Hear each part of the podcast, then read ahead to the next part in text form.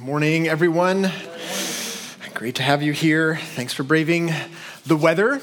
Uh, and welcome, kids. We have some uh, of our grade school uh, students in uh, the gatherings with us this morning, which uh, is great. Glad you're here.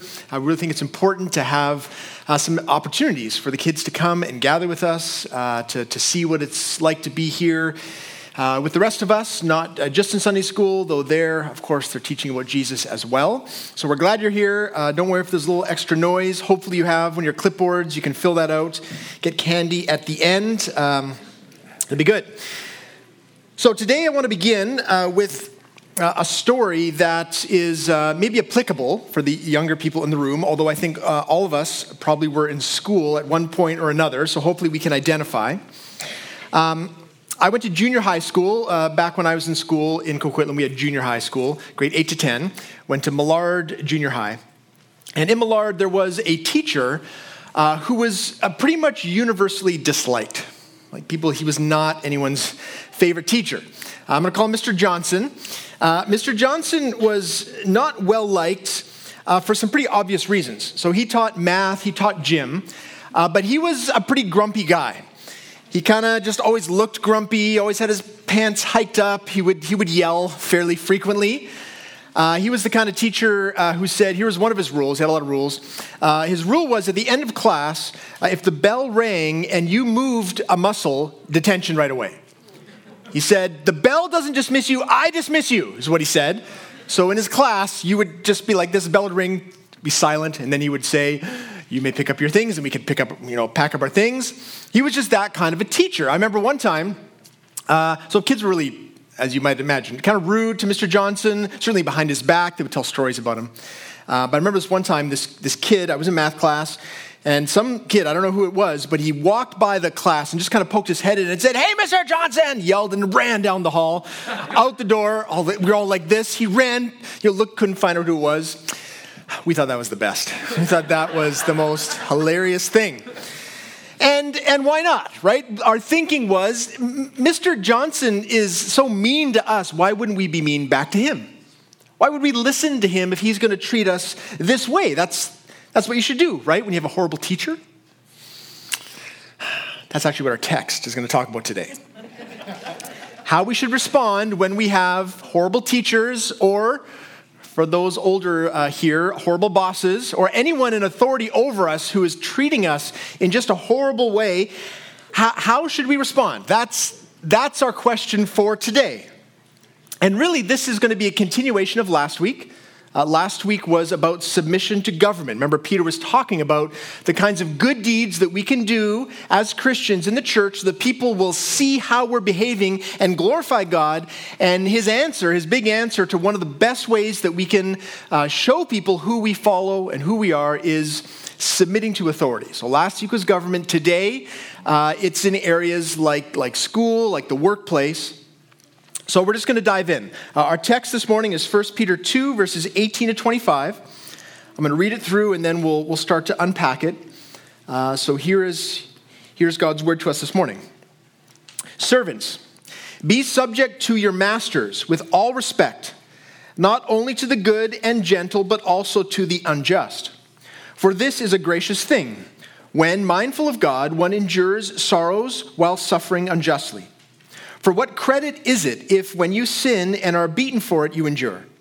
But if, when you do good and suffer for it, you endure, this is a gracious thing in the sight of God.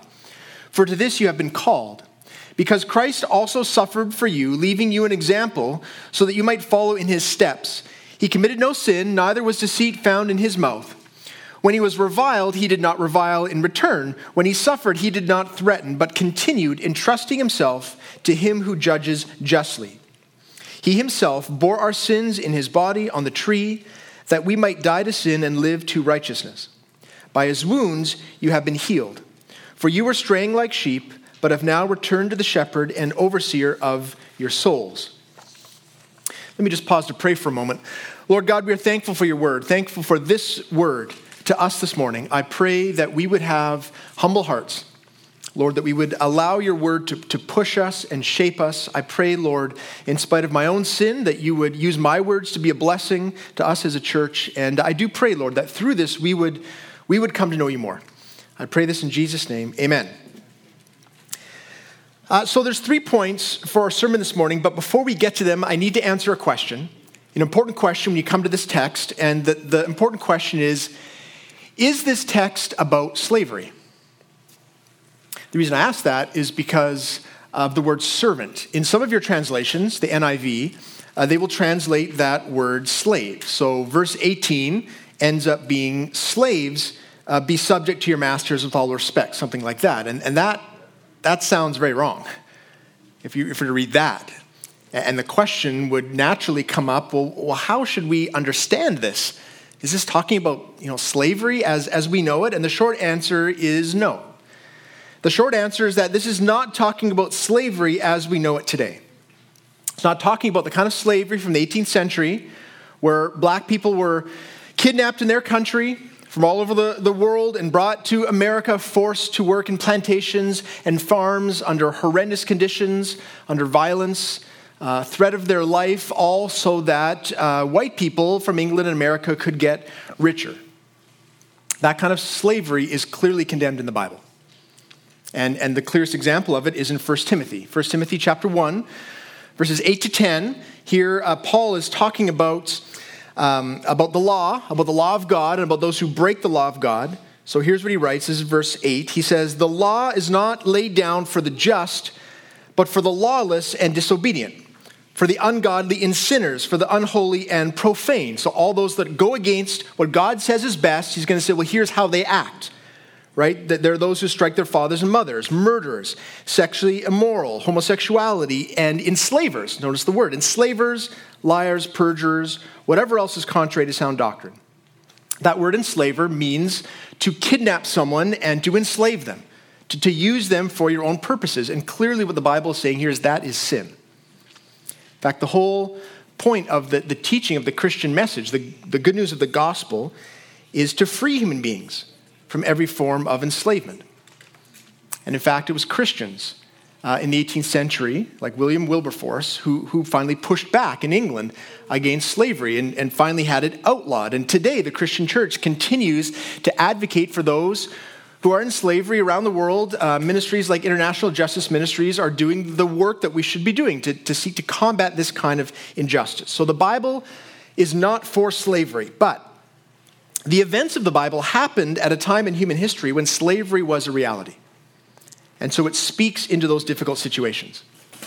So we need to understand that there is a difference between, uh, when it talks about slavery here, a difference between the 18th century slavery that we're more familiar with and the first century slavery in Rome that we're hearing about here.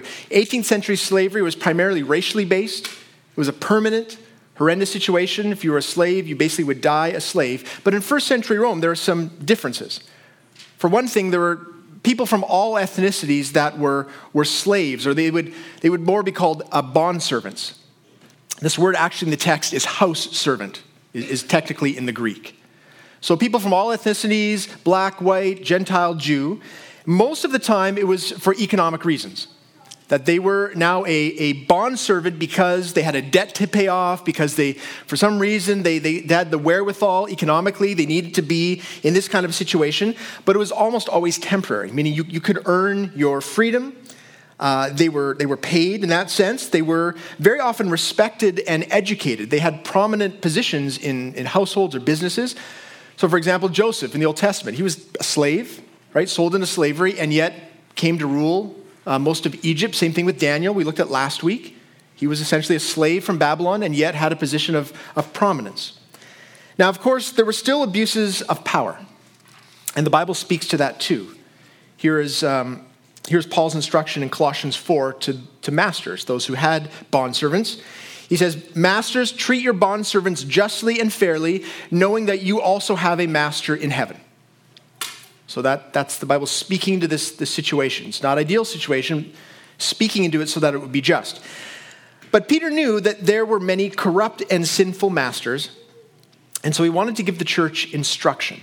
Remember, he's writing a letter to the churches in, in Asia Minor, and he knows that there are those in the church that were bondservants. And he knows that there were those that had horrible masters, and so he wanted to give some instruction about what is the right way to respond in this situation. Now, we don't have uh, masters like that, Uh, but at times, we do have very difficult and very harsh people in authority over us. And so we also need wisdom from God to know how, how do we respond in those kinds of situations. That, that's what this is speaking to for us. So here's the main question. I'll phrase it this way How should we respond to difficult leaders?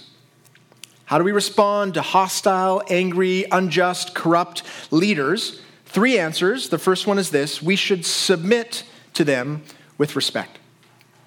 We should submit with respect. Verse 18 really couldn't be clearer. Be subject to your masters with all respect. Uh, that word means the same thing as it did last week to submit, to listen, to obey. But the respect part uh, sort of connects with what it said last week about honoring those in government. Here we are to show respect to those who have authority over us.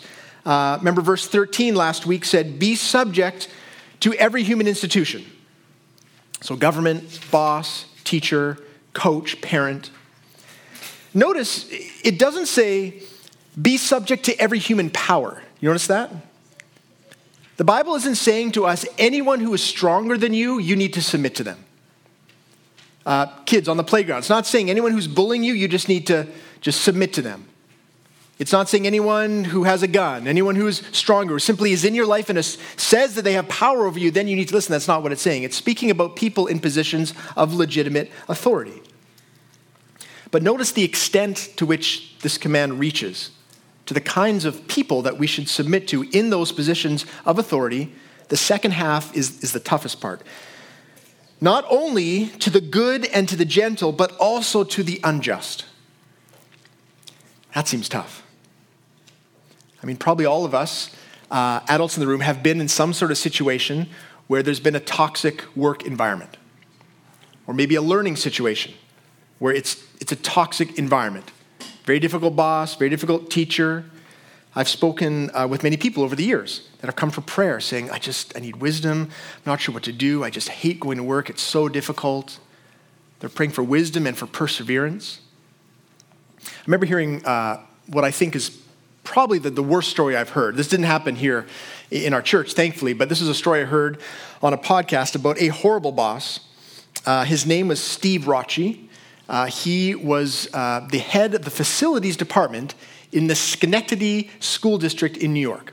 Okay, so he was in charge of everyone for the school district, all the carpenters, plumbers, you know, electricians that would maintain the schools. He had about 100 people underneath him. The administrators loved Steve Raucci because he kept costs very, very low. And part of the way he did that was to not heat the buildings really very much at all. There were stories of like in the old high schools in the basement, people could see their breath. But if you tried to bring in a space heater, he would have his maintenance guys going around, they would grab it and cut the cord.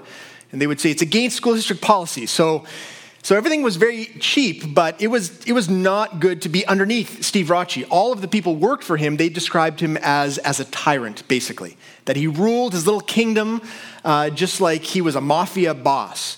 Uh, he had uh, very strong consequences for those who would go against him. So if he didn't like you, he would do things like send you to the high school to clean the cafeteria for weeks on end. He would just keep you there. He was in charge of everyone's job assignments, and he had a really uh, wicked sense of humor. He would do these uh, horrible practical jokes on people, embarrass people, send horrible emails about people. He would even vandalize people's cars. Uh, he, there's stories of him lighting fireworks off uh, on people's cars, underneath their cars, even went so far as spray painting houses. He had a Christmas party where, in his speech to his, his whole group of you know, employees, he went through all the people that he had fired just so that they would know who was in charge. This is the kind of guy he was. They wonder, how did he survive so long? Well, because he kept saving everyone money. They, they would try to talk about him, but no one believed them until finally things got so bad that the police got involved. They began to investigate him. He was charged eventually with 22 felonies. Here's a picture of him uh, at his trial. Uh, you can see that uh, he didn't look like a happy guy. That's Steve Raucci there. So I say that simply to, to make clear look, there are a lot of horrible, horrible bosses that make our lives miserable. I mean, the stories of these people in the trial, the impact statements of just what it was like to, to, to work under him, I mean, there was real traumatic stress for those people. And that is, that is a reality. And what we need to wrestle with is, is what is this text saying about that kind of thing? Is it saying that, that we should just put up with it? That we should just roll over and take it. I mean, what about bosses who do illegal things or want us to do illegal things? What about instances of abuse or harassment? What about coaches that run practices like military drill sergeants, teachers that make kids cry? Like, how do we, what do we, what's our response? What should it be? Does God just want us to take it, to submit? Well, a couple of clarifications for this first point. God does want us to submit with respect, but not, not to the point of sin. Okay, we saw this again last week. Our allegiance is ultimately to God. It's the word of God that we follow above every other human command. So if we are being asked or instructed to do something that is, that is sin as Christians, we, we need simply to respond, I'm sorry, I, I can't submit. I can't do that. I won't do that. Sometimes that's easier uh, to identify than other times. For example, you know, things like falsifying reports, lying to customers, cheating people, all those kinds of things tend to be fairly clear. Like we, we know that it's wrong. It's it doesn't make it easy to say no, but it makes it clear at least. But there's other situations where sometimes it's harder. Like I know there's a number of people in our church that work in the TV and film industry. And over the years, I've heard stories. It's hard to hold the line morally in that kind of an industry. Uh, when you're involved in the production or when you're an actor on set, I know there's people who've said to me, actors said, you know, I've had to say no to a lot of scripts. I've just had to tell my agent there's certain things that I won't do and it makes it hard in the industry. Not only do they have to give up money, but also people are like, oh, that, that person's difficult to work with. Or worse, if you're on set and they decide to change things, right? Let's, let's change the scene around. All of a sudden they're asking you to do something that you, you don't feel comfortable doing. That isn't, isn't good. That's a difficult thing to, to hold the line and say, I'm sorry, I, I can't do that, especially, especially if the director or the producer are very difficult, are harsh, are, are abrasive. And yet, our call is above all to be people of integrity. Above all, to, to say, I'm, I'm sorry, there are certain things that I, that I will not do. I, I'm going to be respectful. I'm going to honor those in authority, but I'm not going to go submit to the point of sin. The other qualification is, is that we are to submit with respect, but, but not necessarily if there are other options. Meaning, this, this call to submit doesn't mean that we shouldn't look for a better job or try to make things better at our, at our job. Right? If we're working in a toxic environment, it's, it's a good thing to try to make things better, to have, to have meetings, or maybe just to look elsewhere. In fact, uh, these are Paul's instructions to those who are bondservants at that time with very little rights. Look at what he says in 1 Corinthians chapter 7, verse 21. Paul says, Were you a bondservant when you were called? Like when you became a Christian, were you in service to someone, in bondage to someone? He says, Do not be concerned about it meaning, look, you're now free in Christ. Don't worry too much about that, but look at his next instru- instruction. But if you can gain your freedom, avail yourself of that opportunity. He's saying, if you can get out, that, that's better. You should go and do that. I think we know, though, that that's easier said than done sometimes.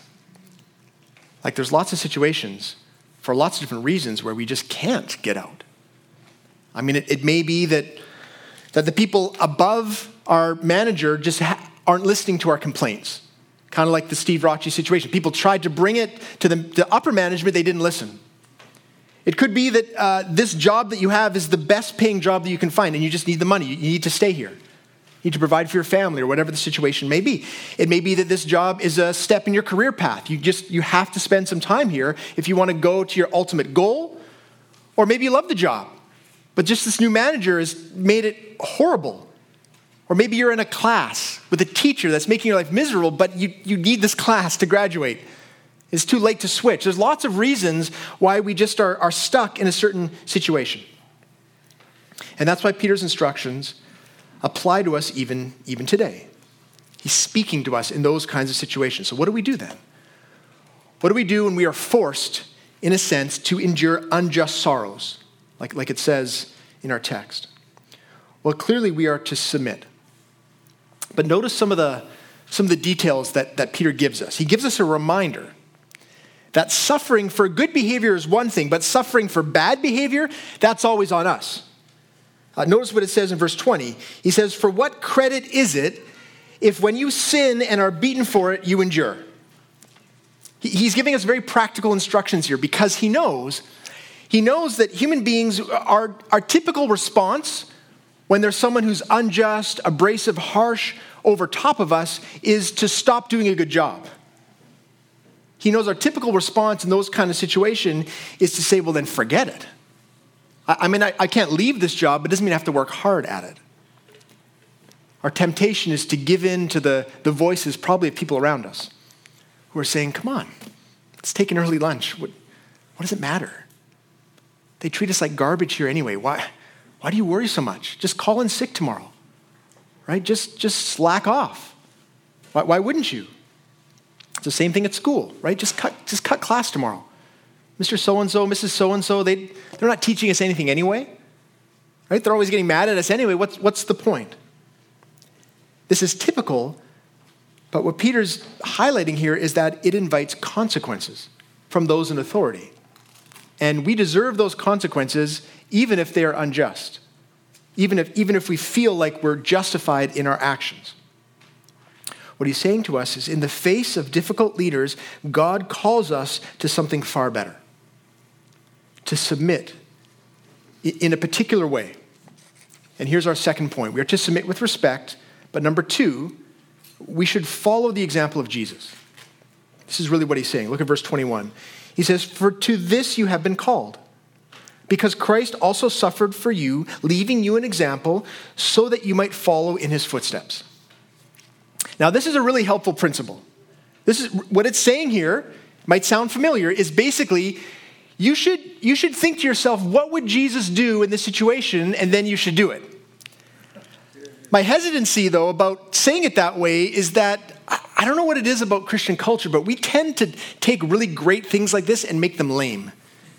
You know what I'm talking about?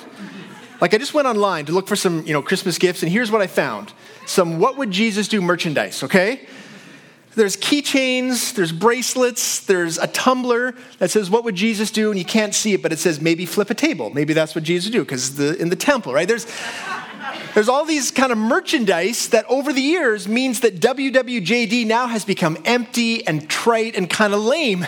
But, but really, it's not. Look at this. I mean, it's so vibrant, such a rock solid instruction, such a great principle of faith.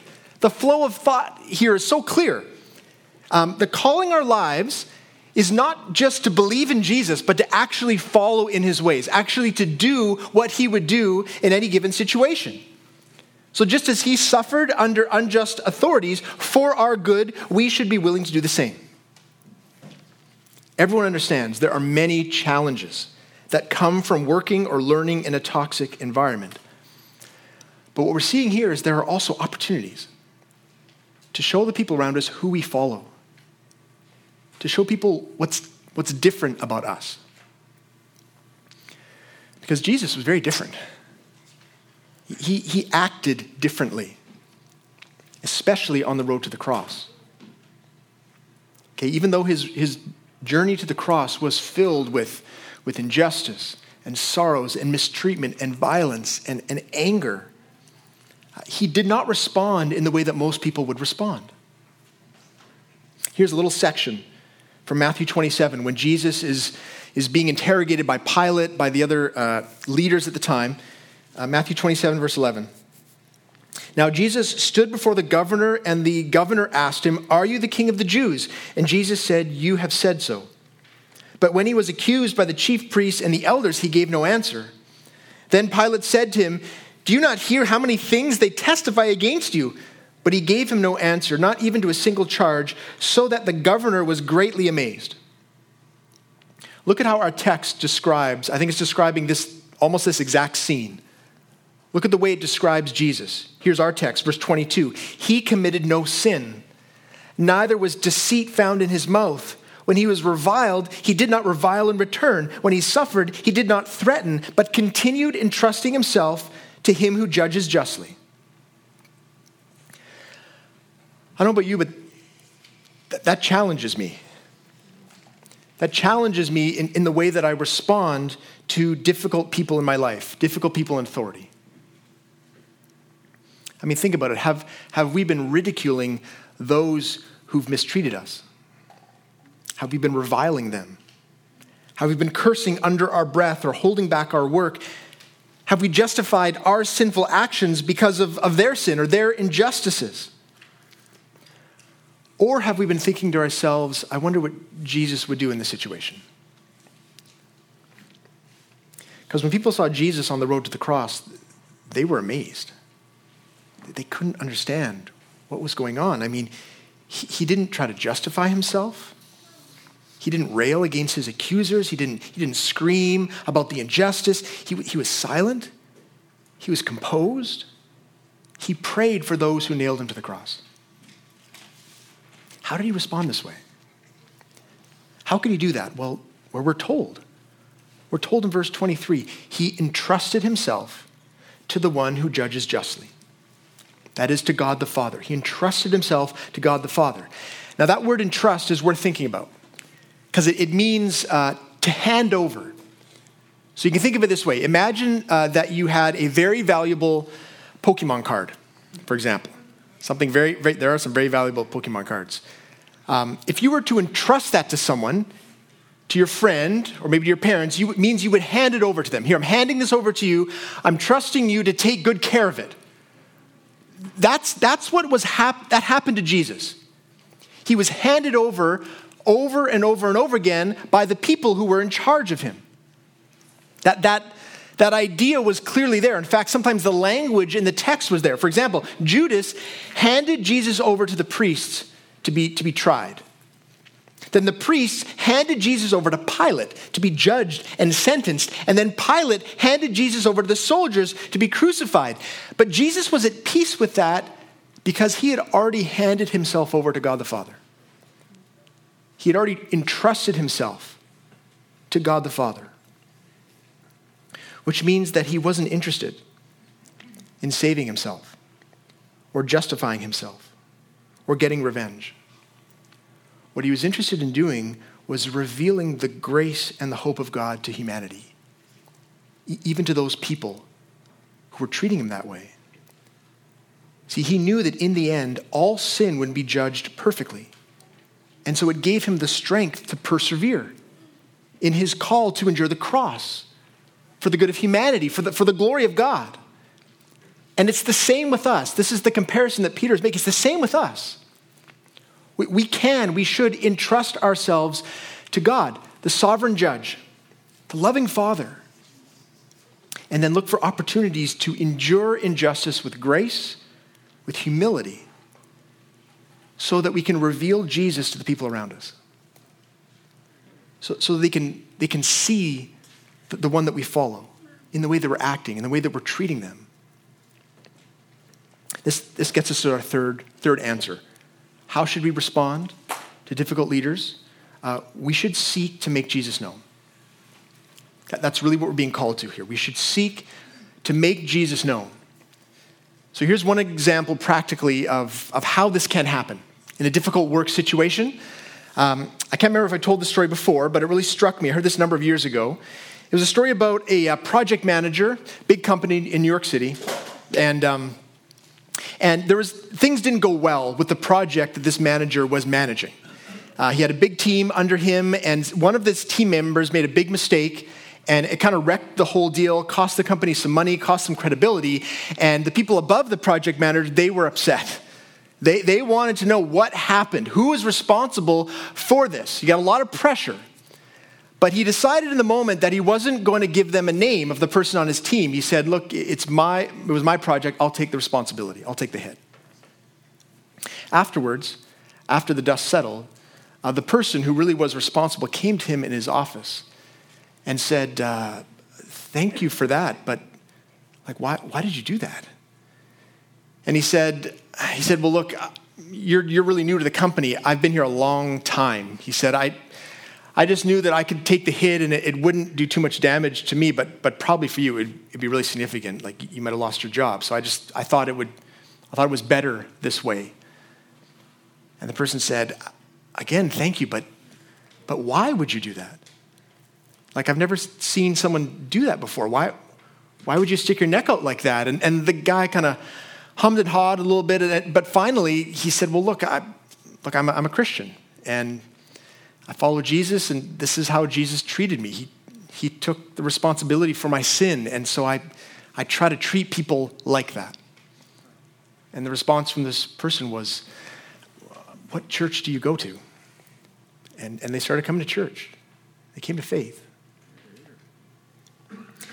See, when things are difficult, when things go wrong, when we're put under a lot of pressure from those above us, there are actually a lot of opportunities to reveal Jesus to the people around us. The problem, though, the problem is that we usually miss them.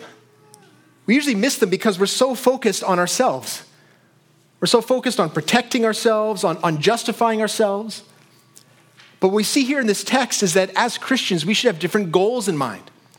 We should be looking in every situation, good or bad, for opportunities to make Jesus known to those around us. And that's only going to happen if we act like Jesus and if we talk about Jesus.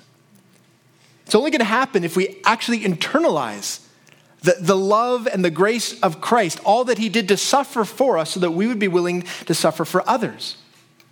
When we're shaped by the cross, when we pray, Lord, help me to help me take my eyes off myself even the difficult situations, and look for opportunities to make much of you, they are there. And the amazing thing about this, the amazing thing, this call of God to endure suffering, it doesn't, it's not just about making Jesus known to other people. It is. It is. Clearly, there are opportunities like that where we can, we can suffer willingly for the sake of others and have opportunity. Not always, we don't know how they're going to take it, but opportunities for them to see Jesus. But the other amazing thing is that in doing this, we make Jesus known to ourselves also. See, if you're a Christian here this morning, you, you know Jesus. You should know who he is. You know how he acted. You know what he, what he did for you. But the goal of our lives is to know him more deeply, to know him more fully. And, and this is where Peter takes us in the last part of our text. Look at verses 24 and 25, last two verses. He says this to Christians who know the gospel. He reminds them.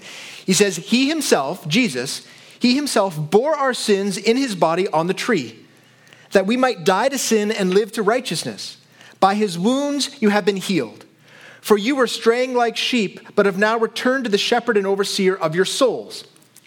Now, that language uh, is, is really a paraphrase of Isaiah 53 speaking about the prophecy of Isaiah, famous prophecy back in the Old Testament that was hinting at the redemptive plan of God, of Jesus, before anyone knew what it was going to look like. There was this servant, the Messiah, that would come and suffer for the sins of the people.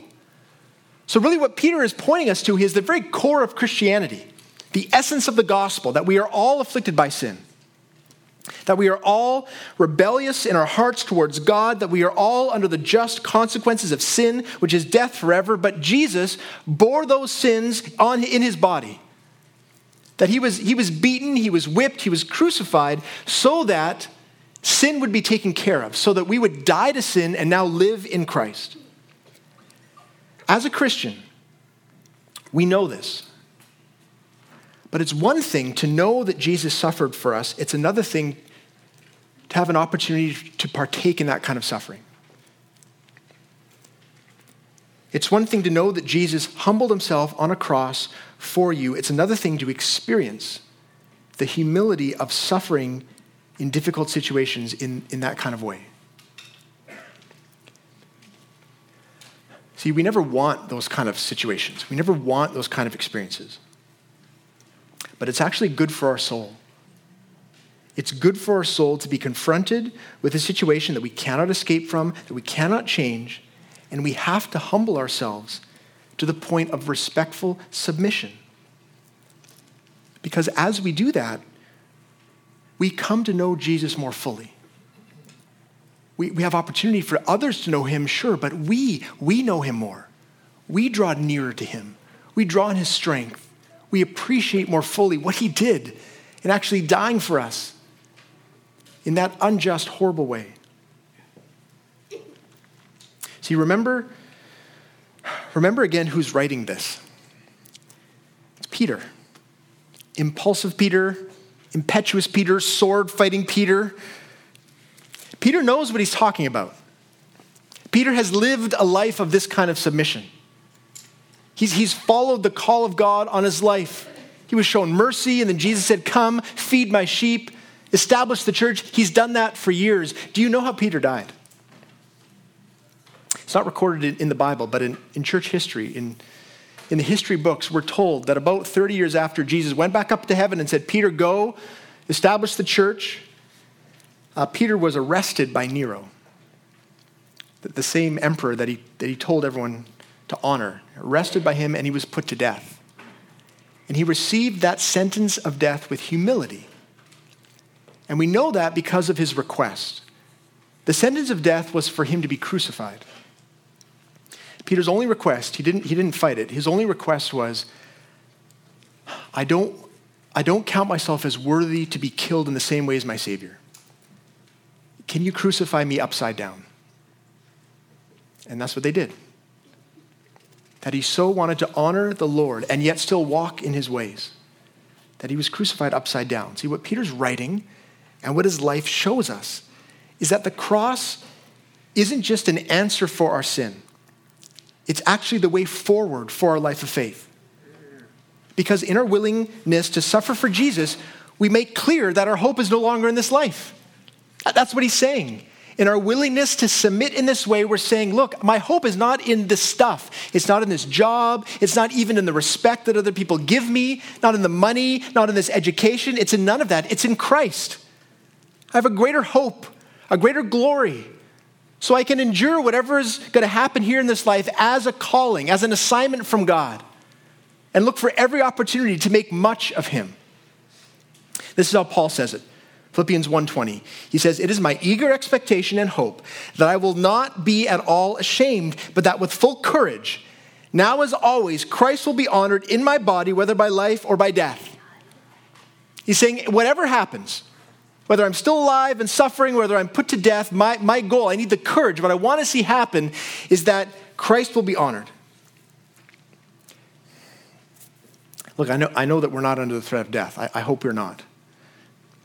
But we do have many difficult situations. I know many here are under difficult situations at work, difficult situations with someone above us in authority, and it's just, it's making life miserable. It's excruciating. Listen clearly to the call of God in your life. Number one, can you change the situation? You should try to change it. You should do that. You should have meetings. You should appeal to higher authorities in your organization. You should, you should express your concerns. Do whatever you can. If you can find another job, you should do that. You should do anything and everything you can in a respectful way to make things better. But if you are stuck, if those doors are not opening, then resist the urge to get bitter and resentful.